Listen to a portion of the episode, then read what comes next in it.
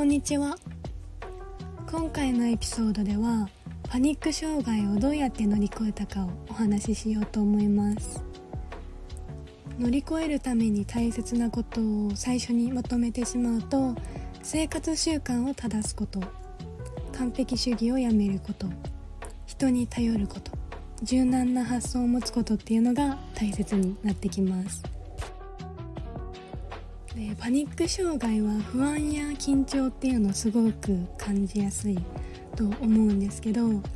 で不安や緊張を和らげるために必要なのがあの生活習慣を正すっていうことがすごく大切になってきます。で具体的にどんなことが大切かっていうとと朝日を浴びることと散歩などの軽い運動をすることとあとは睡眠をしっかりとることが大事になってきます。朝日を浴びるとあの午前中の日光浴でいいんですけど日光浴をするとセロトニンっていう物質が分泌されます。でセロトニンは不安とか緊張を和らげてくれる脳内物質で午前中に浴びることであの体内時計がリセットされるので睡眠の質も改善されます。で次に運動なんですけど運動も日光浴と同じでセロトニンが分泌されるんですね。汗かくぐらいの運動っていうのが理想ではあるんですけど全然散歩とかでも大丈夫です。で最後睡眠なんですけど睡眠はあの脳の疲労回復とあとは体の疲労回復ももちろんあるんですけどそれとあとストレスの予防の効果もあります。なので7時間前後ぐらい睡眠時間を確保してあげるとちゃんとあの疲労が取れます。であの寝れない人もいると思うんですけど目を閉じて横になるだけでも睡眠ちゃんと7時間眠った時の70%ぐらいの効果は全然出るのであのちゃんと睡眠取れてないなって思っても目閉じれば全然大丈夫です。で次はあのパニック障害になったことによる精神的苦痛っていうのもあると思うんですけどそういうのに対する対処法っていうのをお話ししていきます。まず1つ目が完璧主義をやめるっていうことなんですけどあのできたかできなかったかで判断しないっていうのがすごく大事になってきます。であのー、まあ、例えばなんですけどパニック障害を治すためにこう外で散歩してた時に目標10分歩こうってなった時に実際は5分しか歩けませんでしたってなった時に完璧主義の考え方だとあできなかったなっていう風に考えてしまって落ち込んだりとか責めたりしちゃうと思うんですけど完璧主義じゃなかったら50%できたっていうこう0か100かじゃなくって0から100で考えてあげる。と50%できたっていうことで自分を褒めてあげることができるのですごいあのポジティブになれます。なんですけどでもやっぱ続けていく中でじゃあ今日50%できたけど、ま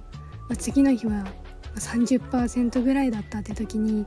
どう考えたらいいんだろうってなると思うんですけど、まあ、そういう時は疲れてるのかなって思ったらちゃんとしっかり休んであげるかあのベランダとかで、日光浴だけに今日はしとこうとかあのそういう風にこう柔軟に対応していくっていうのが大事なのかなって思います。休むのも全然あの、うん、パニック障害になってしまった時って大事なので休んでる自分を責める必要も全くないので疲れてるなって思った時はちゃんとしっかり休むっていうことが大事です。で次はあの人に頼るっていうのも大事ででも人に頼るのって結構抵抗がある人が多いんじゃないかなと思って迷惑かけたくないなとか。でもあの私がもし頼られる側だったらあの頼ってもらえるってすごい信頼されてる証拠じゃないですか。なので頼ってもらえてむしろ嬉しいなって感じますしでもやっぱ申し訳ないなって思ったらその分感謝の気持ちをたくさん伝えたりとか行動で示したりとかそういうことをすることで、まあ、罪悪感っていうかそういう、うん、抵抗感が薄まるんじゃないかなって思います。で、まあ、人に頼ることのメリットっていうのが行動範囲が広がったりとかあとは人にこう悩みとかを打ち明けることでストレスがだいぶ減るので頼った方が治りが早くなるんじゃないかなっていうふうに思います。はい、であの私の人に頼った例っていうか、まあ、そういうのをお話しすると、まあ、私の場合はあの最寄りの駅がそんなに近くないのでバスを使うんですねでも夏ってすごい暑いのでバス停で待つのって結構怖いんですよ。なので私の場合はあのお母さんに車で駅まで送ってもらうように頼むようになりましたね。でもその分日常生活であの、お母さんのためにこれしてあげようって手伝うことが増えたので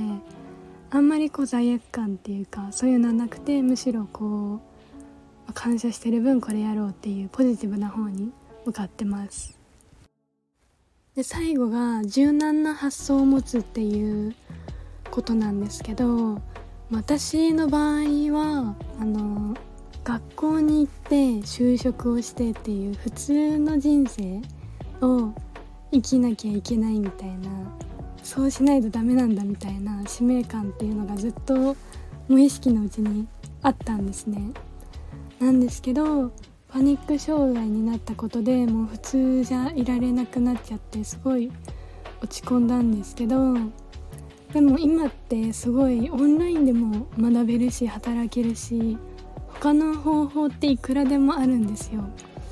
なのでこう自分に合った方法で自分のやりたいことをするっていうのがすごい大事になってくると思うんですね。なのであのー私はパニック障害だからこれができないっていう風に終わらないでどうやったらできるかっていうのを探すのがすごく大事になってきます。今すごいネットが発達してるので検索すると意外とたくさん出てきたりするのであのもしそういう風に私と同じような考えで苦しんでる人がいたら、まあ、検索したりとか相談したりとかしていろんなこう選択肢を見つけていくっていうのが大事になってくると思います。ここからは補足なんですけどあの私は全然自分の考え自分が何を考えてるのかっていうのがあんまりこう理解できていなかったので自分の考えを知る方法っていうのも補足としてお伝えしていこうと思うんですけど私に効果があったのは日記を書くこととあとは瞑想することがすごく効果があってでもこれ一つ注意点なんですけどあの瞑想って逆に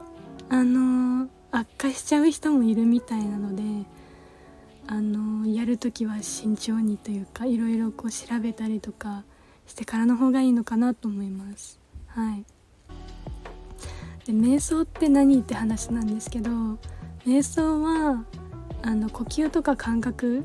に集中するやつなんですね。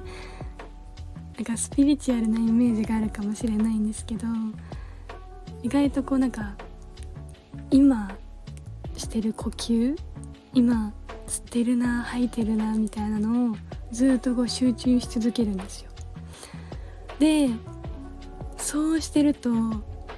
こう心の中の声なんか今無意識に考えてることが頭の中に浮かんでくるんですね。でそれを日記に書き込むっていうことをすると自分の考えがすごい浮き出てくるんですよ。であのー、これはさっきの応用みたいな感じなんですけどあの浮かんできた考えに対する対策対処法っていうのをその自分の考えの下に書いていく。で思いつかない時は検索したりとか他の人に相談したりとかするっていうのをしていました。今回は私がどうやってパニック障害を乗り越えたかっていうお話をしてきました。まとめるとまあ一番最初にもまとめたんですけど生活習慣を正すことと完璧主義をやめること人に頼ることとあとは柔軟な発想を持つことっていうのが大事だなっていうふうに感じました。でもしねやりたいなって思ってる人がいたらあのぜひやってみてください。でもあの最初から完璧にこなす必要はないのでできるところからできる範囲でやってみてください。はい。それではまた次回のエピソードでお会いしましょう。バイバイ。